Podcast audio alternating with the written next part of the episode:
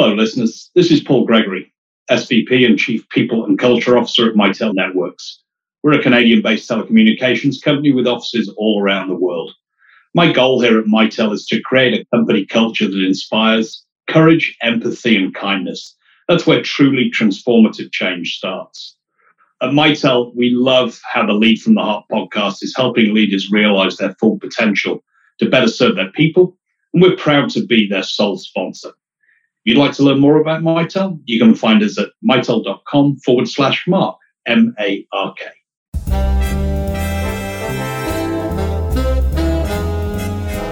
Hello, everyone. This is Mark C. Crowley, and you're listening to the Lead from the Heart podcast. If you've been listening to our show for a while, you know that we're especially intentional about the guests that we bring you. While our goal is to introduce you to people whose work in some meaningful way reinforces the lead from the heart philosophy, we also want to enrich your leadership skills and mindset by presenting other extraordinary thinkers from a wide range of disciplines. And with that in mind, I'm very excited to welcome and introduce you to Debbie Millman. Debbie is an author, educator, brand strategist, and chief marketing officer for Sterling Brands, where she has worked with over 200 of the world's largest brands. Fast Company magazine named her one of the most creative people in business and one of the most influential designers working today. And she's also the host of the Design Matters podcast, one of the longest running shows of its kind that's been downloaded over 40 million times. As I hope you are, Debbie is fascinated by how very creative people become who they are and how decisions they make over the course of their lives impacts their work. And through her hundreds of interviews over the years, she's discovered virtually none of them has had an easy road to success and has had to overcome some very significant life challenges on their journeys. She has a new book out. It's called Why Design Matters Conversations with the World's Most Creative People, which features many of her most interesting interviews. And the luminaries that she's had sit down with her include Brene Brown, Seth Godin, Krista Tippett, Ira Glass, David Byrne, Malcolm Gladwell, Cheryl Strayed, Anne Lamott, Adam Grant, and Daniel Pink. You know, after producing 80 episodes of my podcast, I can tell you that I've been fully transformed by all that I've learned from my guests. And I invited Debbie specifically to join us today, full knowing in advance that the wisdom that she's gleaned from all of her five times as many conversations would be invaluable for you to hear. I'm recording this introduction just after finishing my discussion with Debbie, and all that I can say is for so many reasons, you're in for a real treat. So let's welcome Debbie Millman. Thank you so much. It's so great to be here, Mark. Well, you know, this is going to be a big departure for me. And that has been one of my ambitions in the last, honestly, in the last few months, just trying to change things up, but not for the intent of changing things up, but specifically to change things up in ways that will broaden my audience in ways they didn't see coming. And so I got some sort of a notice relating to your book and I just like had this intuitive hit that gotta get her. So that's kind of how this all happened. And your podcast is called Design Matters, and it's featured many of the world's foremost novelists, playwrights, designers, actors, poets, directors, chefs, musicians, photographers, writers, activists, and artists. And I read the whole book, and they're all visionaries in some meaningful way. And so noting that you've had 20, 30 million downloads, which is really in the upper echelon of all podcasts. Were you ever surprised along the way to how much interest there would be in hearing these stories? Oh my gosh, Mark, I'm surprised every single day, every single minute of every single day that I'm still doing this 17 years later and that people are interested and I'm I'm getting some of the most interesting people to somehow agree to talk with me. So yeah, it's a constant daily surprise. I mean, I can relate to this just in terms of feeling enriched. Like I knew I was going to be enriched talking to you. And in all of the conversations, I've only done, I think, about 80 episodes so far, but they were life changing, all of them. There's some yeah. insights and knowledge that you just don't expect to get, and you make a connection with people you don't expect to get. So, what need in people do you believe you're filling through this? So, like, what is the attraction?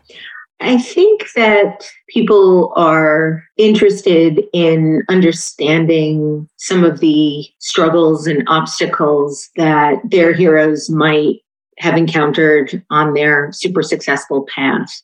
I'm not just interested in talking about all the great things they've done and mm-hmm. how they've done them, but I'm also really interested in understanding how they found the courage to believe in themselves, how they overcame insecurities or self loathing or doubt, fear, rejection, humiliation, shame, all the things that everybody deals with. But not too many super super successful people really talk about unless you're you know somebody like brene brown who has led the path for so many so i'm i'm really interested in understanding the decisions that people make to stand up for themselves to believe in themselves and to try to create the best possible life with meaning and purpose you know, you kind of nailed the very next question that the principal question that I wanted to ask you is because, and by the way,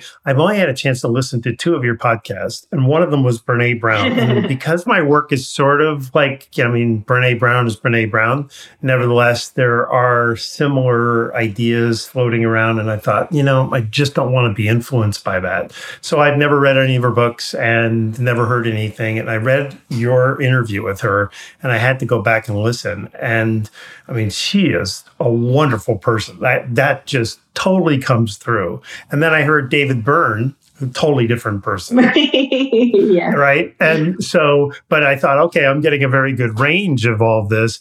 But in between those two that I got a chance to listen to, one thing that stands out immediately in reading your book, and, and, specifically the interviews, which is what this book is, is what you just mentioned that they've all suffered in their lives dark childhoods, depression, addiction, profound loss, self doubt, rejection, self rejection, rejection by others, failures.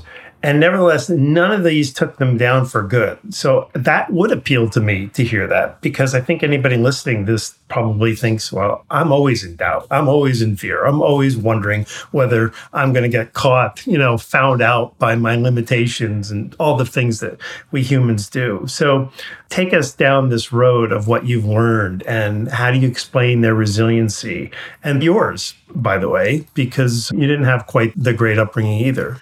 Well, I think that what I've come to realize is that just about everybody that I've interviewed goes through these experiences. They're not unique. They're not segregated to unsuccessful people. And I think that knowing that creates a, a, a, sense of freedom in that this is what is expected. This is just part of the journey. And I have to say, the only two people that I can say were sort of just okay as is when I interviewed them with sort of no more F's to give were Milton Glaser and Massimo Vignelli. And when I interviewed them both, they were well into their 80s, still mm-hmm. practicing, still with vibrant careers. And it made me realize that, you know, perhaps that's the big goal is to end up in a place where you feel really comfortable with what you've created with your life, in your life, and no longer feel the need to people please or cater to the masses and are feeling really strong about your own voice. You know, it could be that Massimo and, and Milton were in their 80s. It could be that they're, you know, elderly white men that were super successful for a very long time. I don't really know, but in some ways I don't really care because I think that if they can show that it's possible to have a career where you really do feel proud of what you've done and excited for the future, then then hopefully anybody can. Do you have to get to 80 to find that place? Oh, I don't know. I hope not, but you know, I'm getting closer. Right. Well, I, I, meant it rhetorically, not you personally. I think you're already there personally. But, you know, one of the things that I, I thought about when you were describing why people are interested in your podcast is just to have this validation that, hey, I'm not the only one out there struggling and look at these massive success that people can have through their struggles and working through them. Right. But I'm trying to couch this without disclosing too much here, but I'm part of a group and they're generally authors and speakers and that kind of a level of person. And we meet regularly on a conference call and we talk. And one of the things that I've noticed is how much doubt there is, even though these people are really well accomplished. And so I just thought I'd ask you what's the tipping point for people? Can somebody listen to a few of your podcasts and have this revelation that, hey, I'm not alone here. Suffering's part of the process, and I'm just going to go with that as opposed to fighting it and feeling insecure around it. What is it have you found that really gets people to either accept it or transcend it? Well, one of the things that I teach my students is that we are all creatures that are run by our metabolism. Our metabolism is part of the reptilian brain. It runs all of our involuntary activity, our eye blinking, our heartbeat, and our digestion. And we tend to regulate ourselves. We self regulate looking for equilibrium. And so we very well may feel tremendous sadness, tremendous grief, humiliation, shame, any number of things. But the sort of remarkable thing about the human body and the human psyche is that over time we metabolize things. And so the, you know, the notion of time heals all wounds, well, maybe doesn't heal them entirely, but it certainly gives us scar tissue. We tend not to bleed out from our wounds when they're sort of part of the day to day life that we ordinarily experience. I'm not talking about extreme violence. So we do have the ability to overcome our rejections, our failures, our disappointments, our insecurities, some self loathing. If we understand and experience those feelings fully and not try to ward them off. Mm-hmm. When we ward them off, we don't have any closure. We have no ability to metabolize. We just sort of park them somewhere and they end up festering and getting worse as opposed to dissipating over time or diluting over time. So I think that in an effort to avoid pain, we end up burying it, which makes it a hell of a lot worse.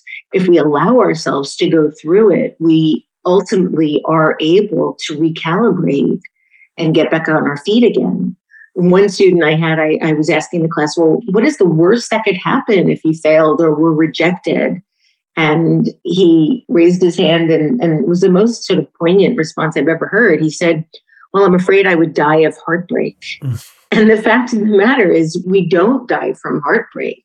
Heartbreak is, you know, we can metabolize our heartbreak, but we can't metabolize as regret. Regret doesn't have any closure. It's always a woulda, coulda, shoulda. And there's scenarios and scenarios that we go over and over and over. And ultimately, we can't metabolize regret because there is no experience that we are working through. It's just a potential. And so I, I often tell my students the only thing that you might die with is regret. And that's the part you want to try to avoid. I love that.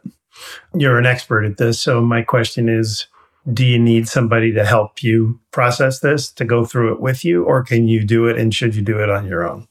I think it depends on what you think you need. I mean i don't know that anybody can't benefit from somebody helping them understand the sort of neural pathways in their brain. Right.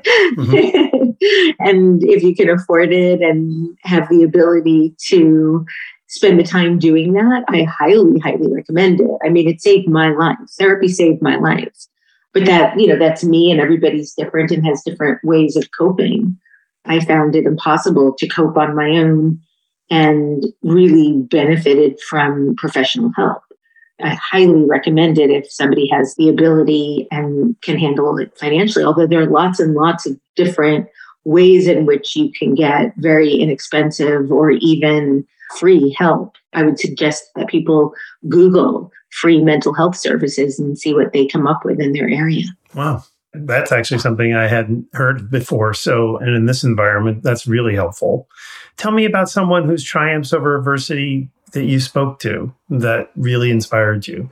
Oh my goodness. I would say that just about everybody has gone over some type of adversity.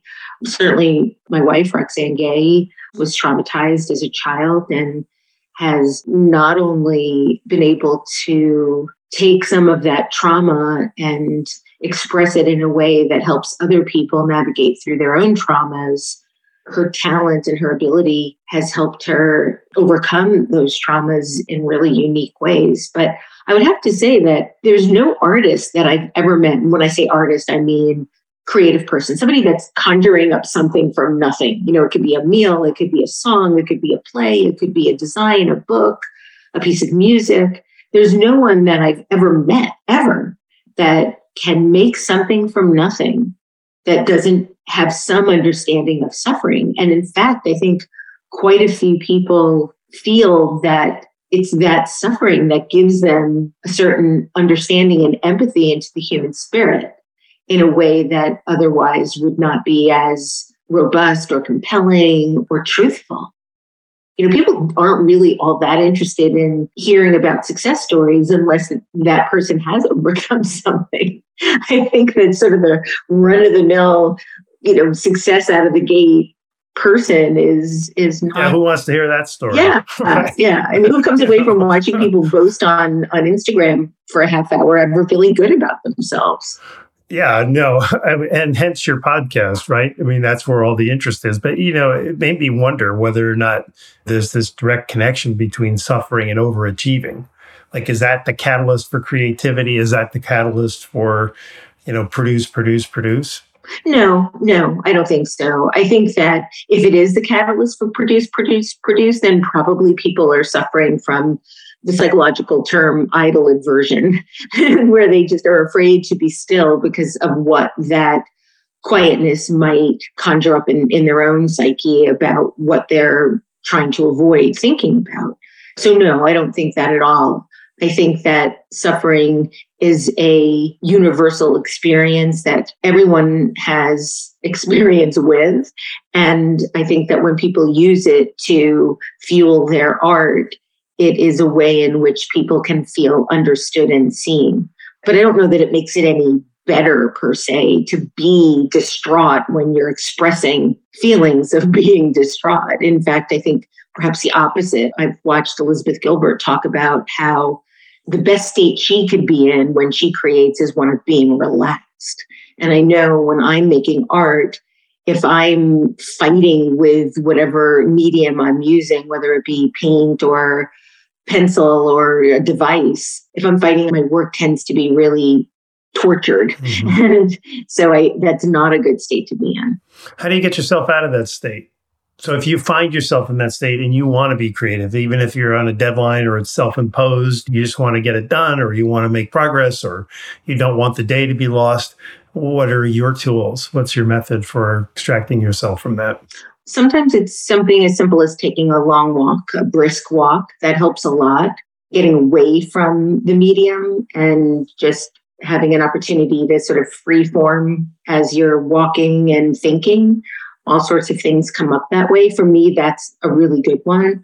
Another is to sleep on it and let it go and watch some television or talk to a friend and then go to sleep and wake up and try again and try to get a good night's sleep. Sometimes it's about having, you know, a good meal, but I think it's just removing yourself from the environment for a little while to recharge. Have you found any other unexpected common denominators in all these creative people? are there just some qualities that you find consistently that you may not find in maybe the, the general population or at least not notice as much? I think that there tends to be a really strong work ethic mm. with the people that I've spoken to. There are very few people that I've spoken to that are super young. You know, there are a few Tavi Gevinson, Chanel Miller. Most of the people that I have interviews with, unless it's specifically a sort of young guns type episode, are with people that have reached a certain place in their lives. Mm-hmm. And I found that that place not only doesn't come easily for most, although it certainly does for some, but it does require incredible dedication, incredible sacrifice, a single minded belief in what it is you're making. The idea that you're worthy of putting something out into the world that other people are going to pay attention to, which is something I've struggled with my whole life and and a doggedness, sort of persistence, even in the face of rejections or failures or disappointment. I think it's going to be surprising to just about everybody listening that you have struggled with worthiness because you're out there. You're out there in a lot of different ways, notably the podcast, but in your design career, in your being a professor, So, is it just sort of simmering below the surface that no one can see, or is it really actively interfered with your success? Well, I don't know that it's interfered with my success. It's interfered with the type of work I'm known for. And I think that anybody that has followed my journey in any way knows that I didn't come to any real success till what some people would consider later in life, you know, into my 40s.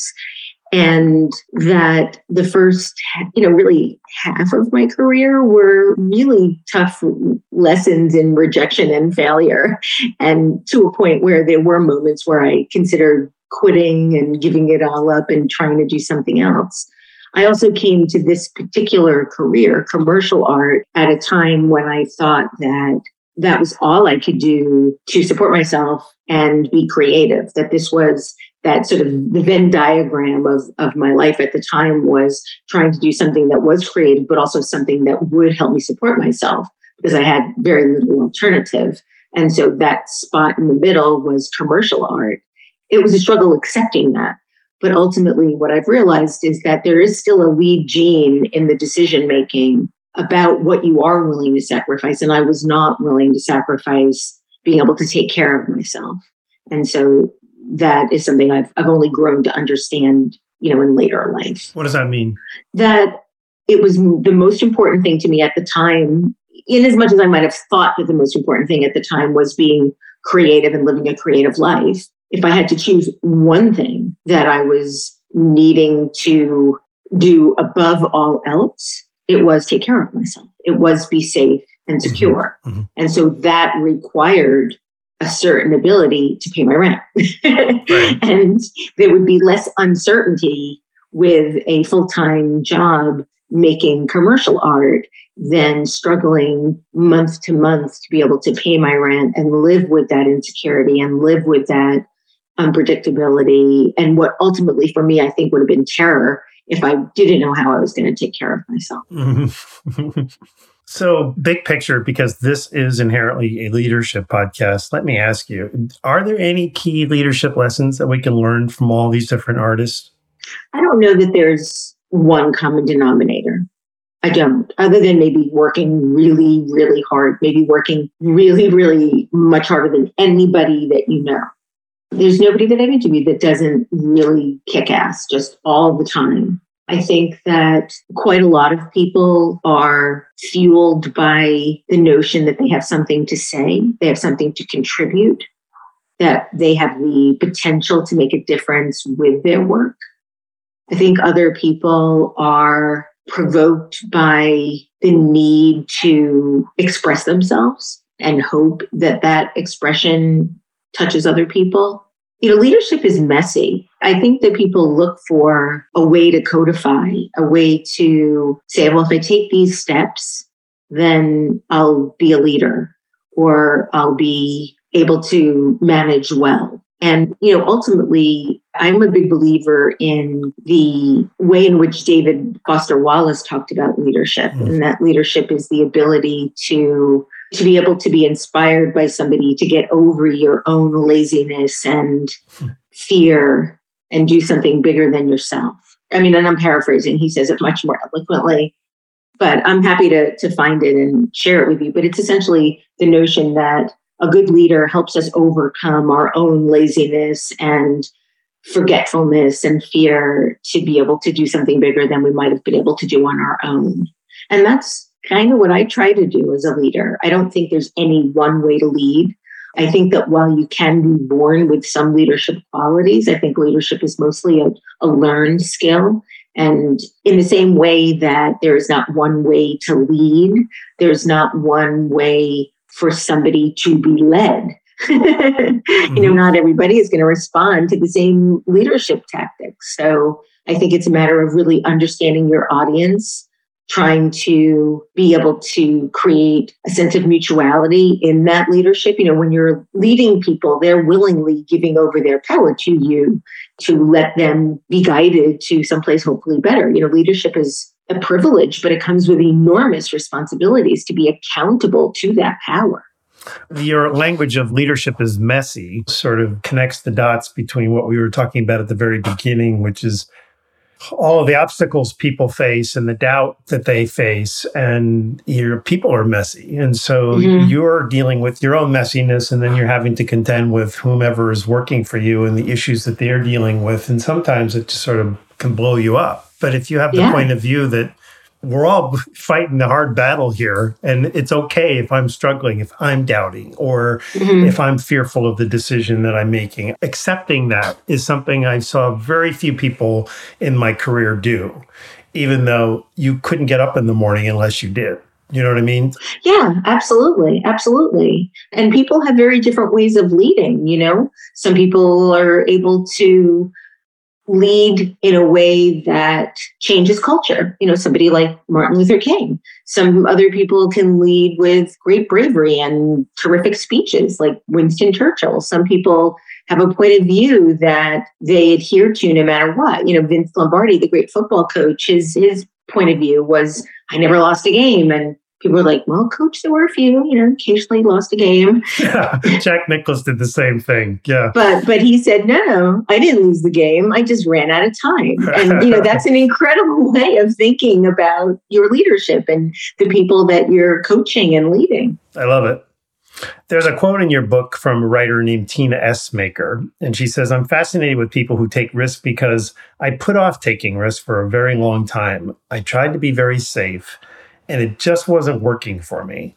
And I just love that. Mm. How does risk taking fit into achieving uncommon success in your mind? Risk taking is such a difficult, difficult emotional state.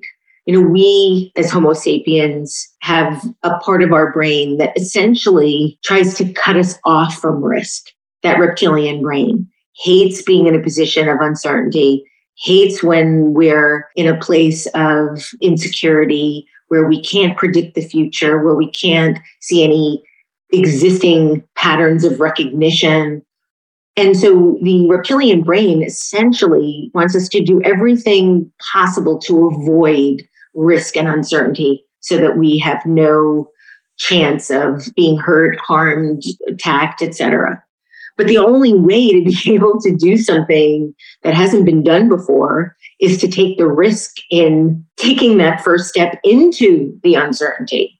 So there's this inherent conundrum in our humanity, this prehistoric need, desire to be safe, but yet this other part of us who want to be able to create something magical and meaningful and original and new and that's, I think, part of the just basic human conundrum. How do you do that?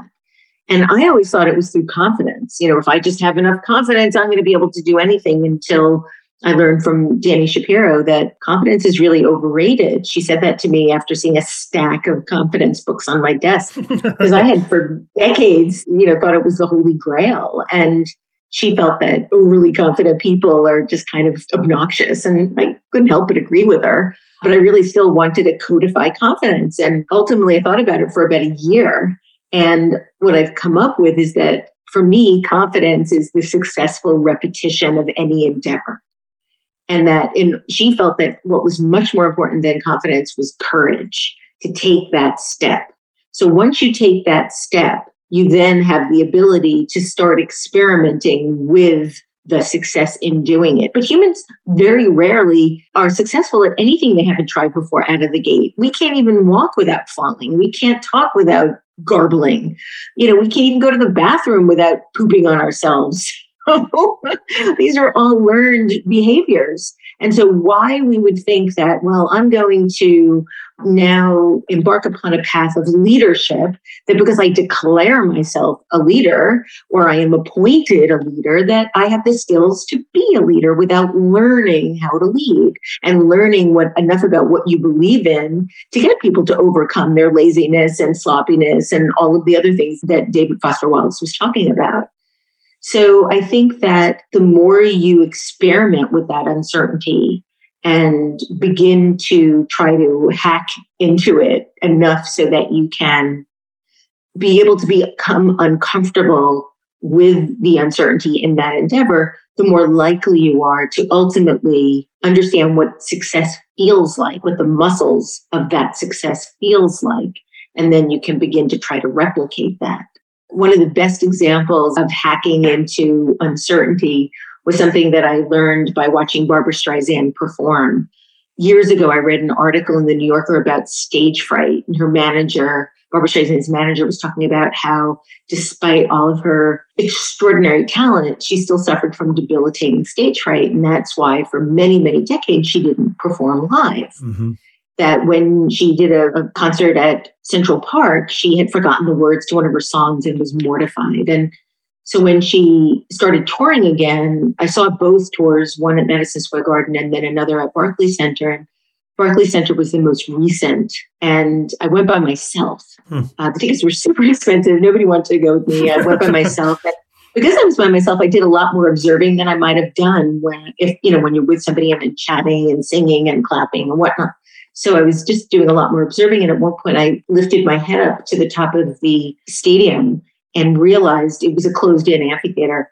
Realized that at the very, very top on the ceiling above the lights was a teleprompter with all the words to all the songs that she was singing and that she'd been singing for 60 years. You know, I, Mark, I could have gotten up and sang people you know, or, or the way you were. But, but yeah, this, this, this, right, exactly. But I knew the words. I knew every word to every one of those songs. So that's the way she hacked into her uncertainty in an effort to live with the uncertainty as opposed to fight to overcome something that just might be part of the human experience. That's a wonderful story.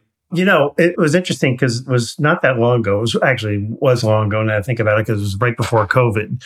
And I was going to New York actually to give a speech. And the person that was making all the plans said, Would you like a comfort monitor? And I, I really was kind of freaked out because the language is so weird. And I go, well, what's a comfort monitor? And she goes, you know, the screen that shows you where your slides are and what you're going to say next. And then I was like, right. oh, so maybe that's how she reframed it. You know, it's just yeah, exactly. Got, I got them up there. I actually saw Frank Sinatra sing right before he died, and for some reason they put him in a ring, like a boxing ring like he sung in a boxing ring. And on every corner all four corners there was a teleprompter and we could see them. So if he deviated from the words you kind of felt like well wait a minute you got him right in front of you. But he was being an artist so it was all very confusing. I'd rather she have it on the ceiling where nobody can see it than, than putting it out exactly. right in front of us. Exactly yeah. Absolutely i agree. More than one of your podcast guests has made this assertion that who we become depends on who we love, and I think more specifically, who we spend the most time with. And so you spend your time with a lot of really wonderful people. I would imagine that this idea resonates for you and with you, but talk about it. Well, I think that that was true pre COVID, but in these last two years now, I really have not socialized anywhere near as much as I used to. And in some ways that's good, and in some ways that's bad. I think the person who I spend the very most amount of time with is my wife, and that's been a really wonderful gift to have over these last three and a half years now that we've been together. If there was ever a time to have a partner to go through hardship with, it's now. Yeah. Right. But I, I, I do have a very close knit group of friends that I consider family at this point. You know, they're my chosen family. And while I don't spend nearly enough time with them, the ability to feel close to them is always there. You know, my friend, I have a friend named Susan Milligan. She's a journalist living in Washington. And for most of our adult lives, she's lived in Washington and I've lived in New York. So we don't see each other all that much. But whenever we do, we pick up like nothing has ever stopped us from connecting. And we've been friends now for 40 years. Mm. So I think that there's an ability to feel somebody close in your heart without necessarily being close in proximity. That's something I've only learned over time. I used to feel a lot of panic if I didn't see people, that somehow if I wasn't physically connected to them, I wasn't emotionally connected to them, or they weren't emotionally connected to me. I didn't feel secure in that connection. But that's changed over time. And I do feel much more secure in that as long as I think we're both, you know, sort of working on the relationship and connecting as often as we can in whichever way we can. How did you stay connected with people? Obviously, she's somebody that you weren't seeing all that frequently because she's you know 500 600 miles away from you Yeah. but people that you would normally see people you'd go out to dinner with and you know coffee and all that kind of stuff go to theater you couldn't Yeah. do that during covid what was your strategy for staying connected Zoom dates. did you Yep. Zoom dates. FaceTime has been a blessing. Texting. I'm very close with my 14 year old nephew and pre COVID and pre vaccine, you know, we weren't seeing each other very much. You know, my brother was super worried about the kids getting sick and Mm. we had been regularly getting together once every four to six weeks. So suddenly to have months go by where we're not seeing each other, especially at that age when they change so fast, I found that FaceTiming and texting turned into a really lovely way to still be very much a part of their lives. And I have to say that the texting and the FaceTiming has been more frequent than the once every four to six weeks that we saw each other. So rather than Mhm. having that sort of condensed time over a weekend every month, texting every day changes the, the whole timbre of the relationship. what's the legacy of covid going to be for us as a society do you think Survival of the fittest at this point. Oof. so disgusted by the lack of belief in science. And you know i know this is not a podcast about politics but you know the idea that we should have bodily freedom and do whatever we want masked or unmasked sort of flies in the face of women having reproductive freedom and agency in their own bodies. So the whole thing is really quite i'm despairing about it all. What about to our psyches? What's the legacy going to be? Are we going to just going to get over this when the coast is clear? Do we just go back to our normal lives, or do you see, you know, I, I don't know what that means anymore because I think that the variants seem to be smarter than we are. Mhm. I'm hoping that we're moving towards an endemic as opposed to a pandemic and learn to live with the virus in the same way we've learned to live with flu.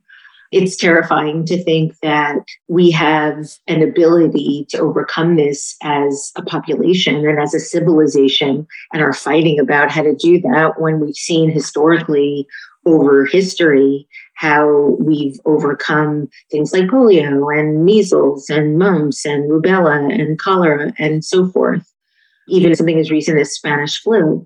So I don't know and feel quite despairing, as I said, about the way in which we as humans seem to very much get in our own way when trying to advance our condition what does that mean?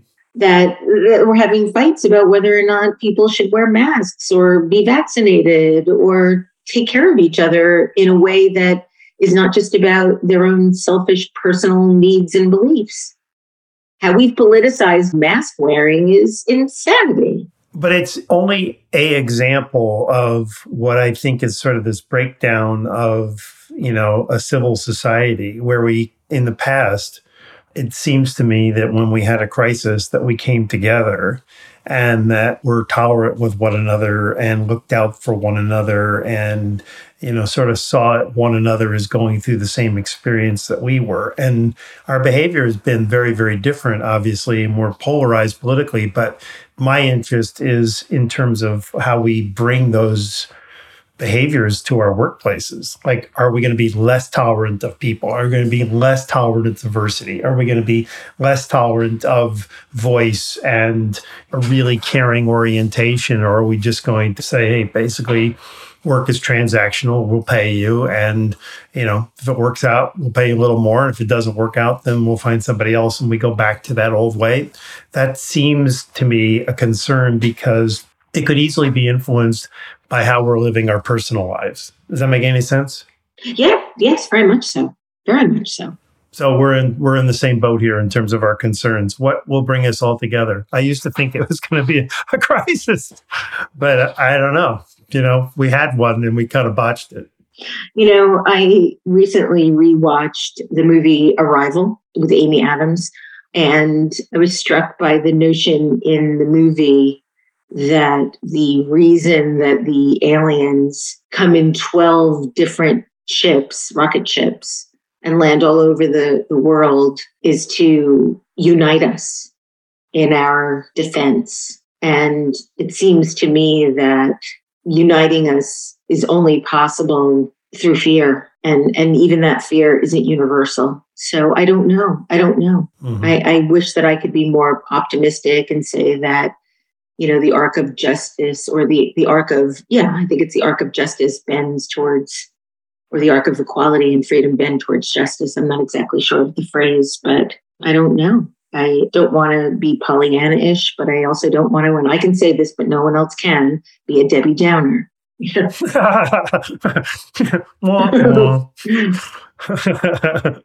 what have your guests taught you about love and compassion and kindness? I'm trying to elevate your optimism here.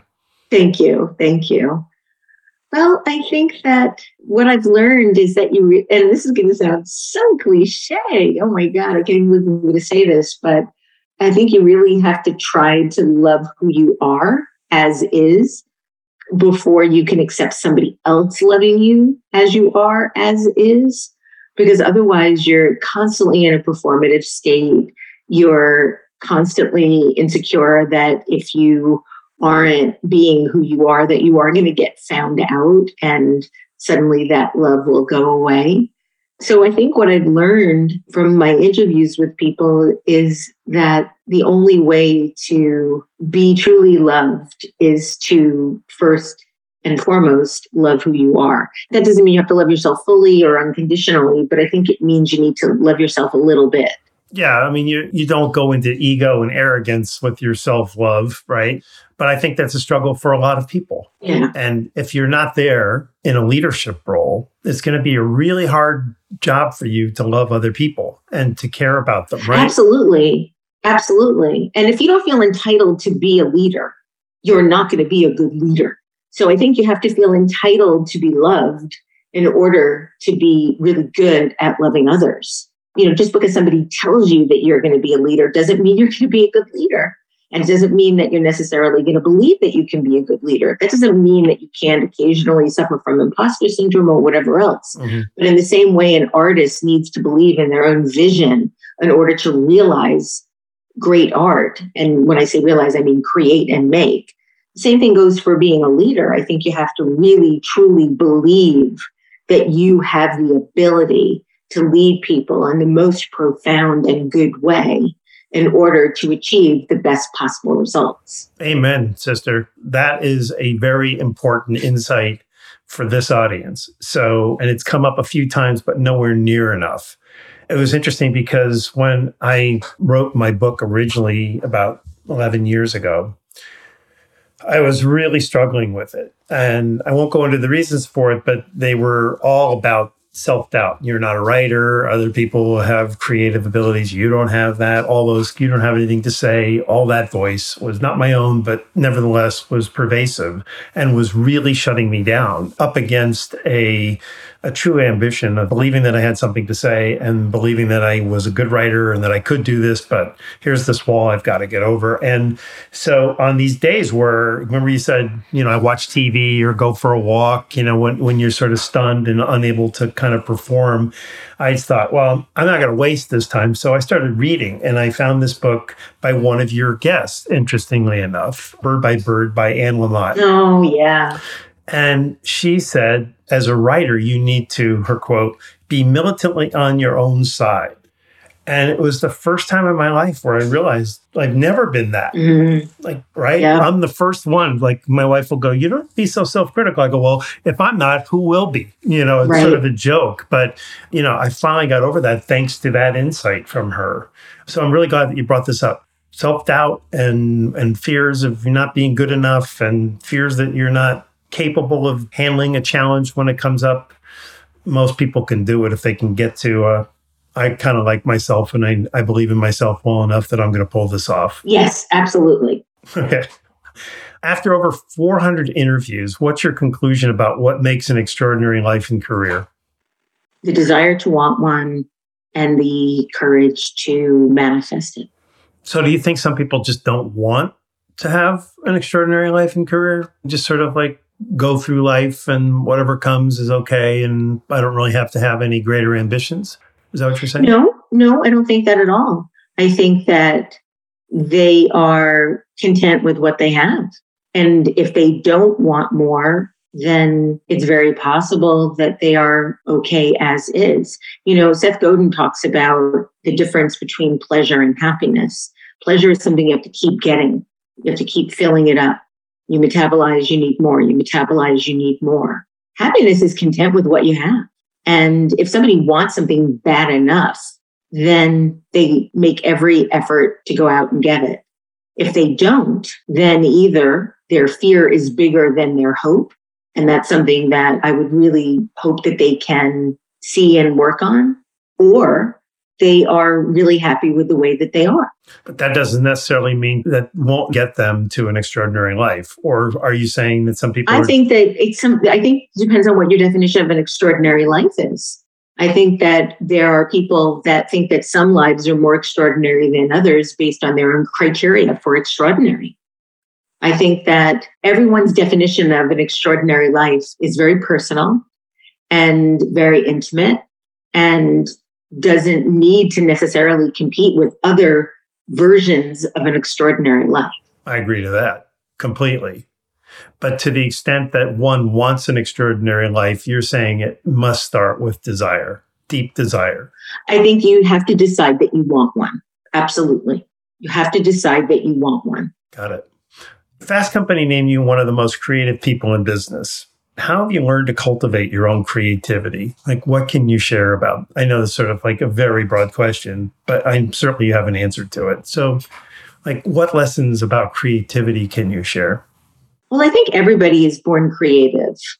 You know, little children love drawing, and whether it be on paper or walls or sidewalks or their clothes or whatever it is, we tend to love to get messy and make things. We make things with Legos, we make things with blocks, we make things with seashells. We find almost anything that we can to make something with. It can even be boxes, cardboard boxes, sand. We tend to enjoy the act of making. Hmm. And something happens in about third grade or so where we start to become more conscious of our own output versus others. So, again, talking about that definition of what an extraordinary life is. And suddenly, as we look at other people's output, we sometimes feel insecure that ours isn't as good or somebody else has a better technique. And then we self edit. We stop doing it because we don't feel like we're as good as somebody else, when in fact, what does that have to do with anything? It's just part of human nature to compare and contrast. And that whole survival of the fittest thing is really deep, deeply embedded in the oldest part of our brain. So we stop. And if anybody's interested in reimagining the possibilities for their own creativity, I would look to the work of Lynda Barry, also somebody I interviewed in the book, who spends a lot of time with kids and adults to cultivate their freedom in being creative. Kids have it, adults lose it, but it's something that can be reignited. And there's always an opportunity to make something with your creativity again. And so, if anybody, again, in the same way, you know, in, in, order to strive for a remarkable life, you need to decide you want one. I think the same thing happens with creativity. If you want to be creative, you can be. You don't have to post whatever you've done on Instagram or any of the social networks. You can just keep it for yourself and enjoy the act of making.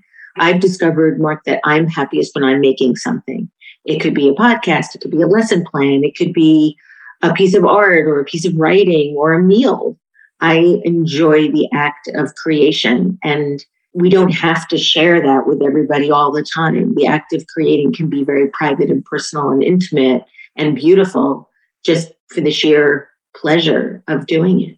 That's so well said. Thank you.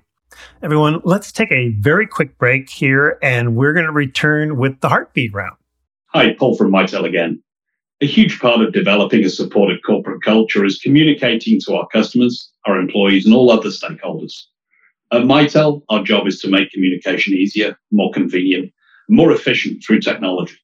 We're proud to be the sole sponsor of the Lead from the Heart podcast and its message of empathy and caring, not to mention safe, open, and honest communication. Again, if you'd like to learn more about Mitel, you can find us at mitel.com forward slash mark, M A R Okay. Debbie, I'd like to take a quick break from our discussion and transition into a podcast tradition we call the Heartbeat Round.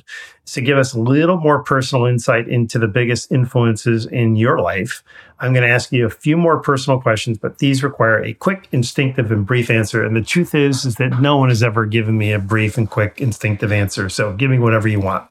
So are you ready to play? Yes, I'm going to turn off my video so I can close my eyes. Okay. Okay, cool.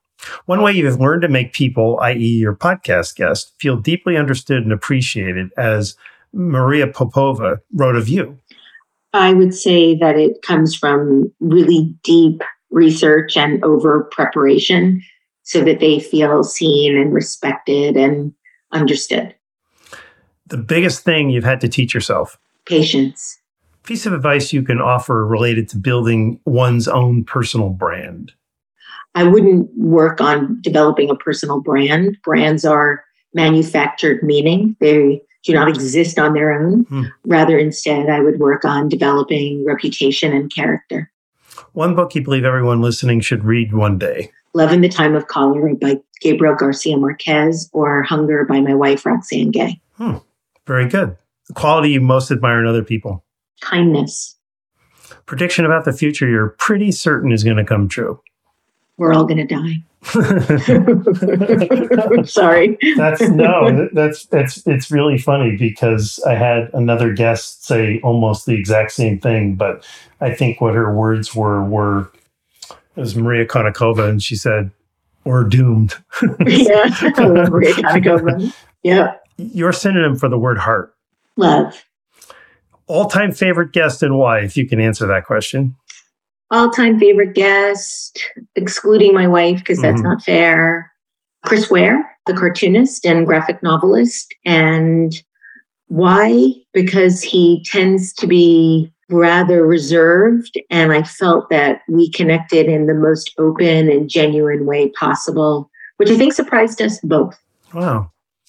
Humor, fear, or love, the emotional approach to marketing that works best in driving long term customer behavior.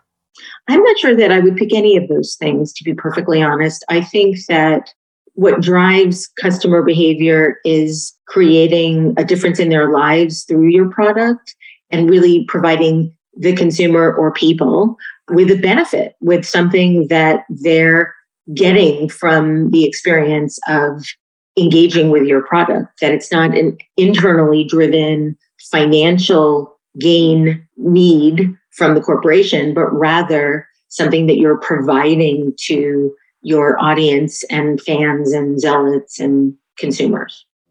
Whether we learn the lesson or not, what do you think the pandemic is here to teach us? How contagious we all are. Cultural value every organization should have.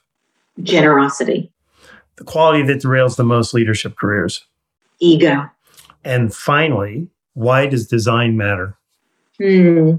Design matters because design is intention and everything that we do everything that we make every decision that we that we take is all based on a series of questions that we ask ourselves that are all about how we want to design the future Thank you for doing this with me. Your insights are really wonderful and they're very unique. And I'm so glad you came on. My final question is really an opportunity for you to introduce something from your book. And this is when I say your book, it's really, you know, the embodiment of many of your interviews. But anything that we didn't discuss, anything that you think would be invaluable information for my leadership audience to know. And I guess I'd particularly love to send people off mulling any final thoughts that you might have. Well, I will repeat something that one of my guests said. I have been talking about this a lot because it had such a profound impact on me. So please forgive me if you're hearing this before, if it's in any way redundant for any of your listeners. But I think that one of the most, if not the most profound thing that somebody's said to me on the podcast was something that David Lee Roth said. Hmm. David Lee Roth, the former frontman of the band Van Halen. And I had him on the show when he was just launching a new line of tattoo ink that he had developed. And we were talking about that, of course, and being an entrepreneur. But we were also talking about, of course, you know, what it was like to be one of the world's biggest rock stars back in the 80s and 90s. And when 1984 came out, it was a time Michael Jackson was very famous. David uh, Bowie was very famous. The Police and Van Halen was among the most popular bands on the planet. And they had the number one album, the number one tour, the number one single, the number one video. And I asked David Lee what that felt like. What did it feel like to be like the most popular dude on the planet? And his answer really surprised me, given how much of a gesture he is. Um, he paused, he got a little bit somber, and he said, You have to be really careful when you get to the top of the tallest mountain in existence because it's always cold, you're often alone, and there's only one direction to journey. And that really has given me so much to think about in relation to my own life, in relation to sort of being, I guess, what would be considered a late bloomer that it's okay to take small steps up the mountain. And maybe for those that do take the small steps up the mountain, you know, we peak later. I need to think that my best work was behind me and hope that if I am going to peak, that it's the day before I die. So I think that there's something to be said for that slow journey up the mountain as leaders and executives and makers and creators and enjoy the journey, which is yeah, something that, yeah, right? Yeah, I mean, being sure. aware of where you are in the journey and what you're doing. I'm saying this while I'm outside of my body going, well, you're not, you're not like that at all. Yeah. You know, I'm always focused on the doing and less on the enjoying. So we'll pass on that message. That was wonderful. Thank you very, very much.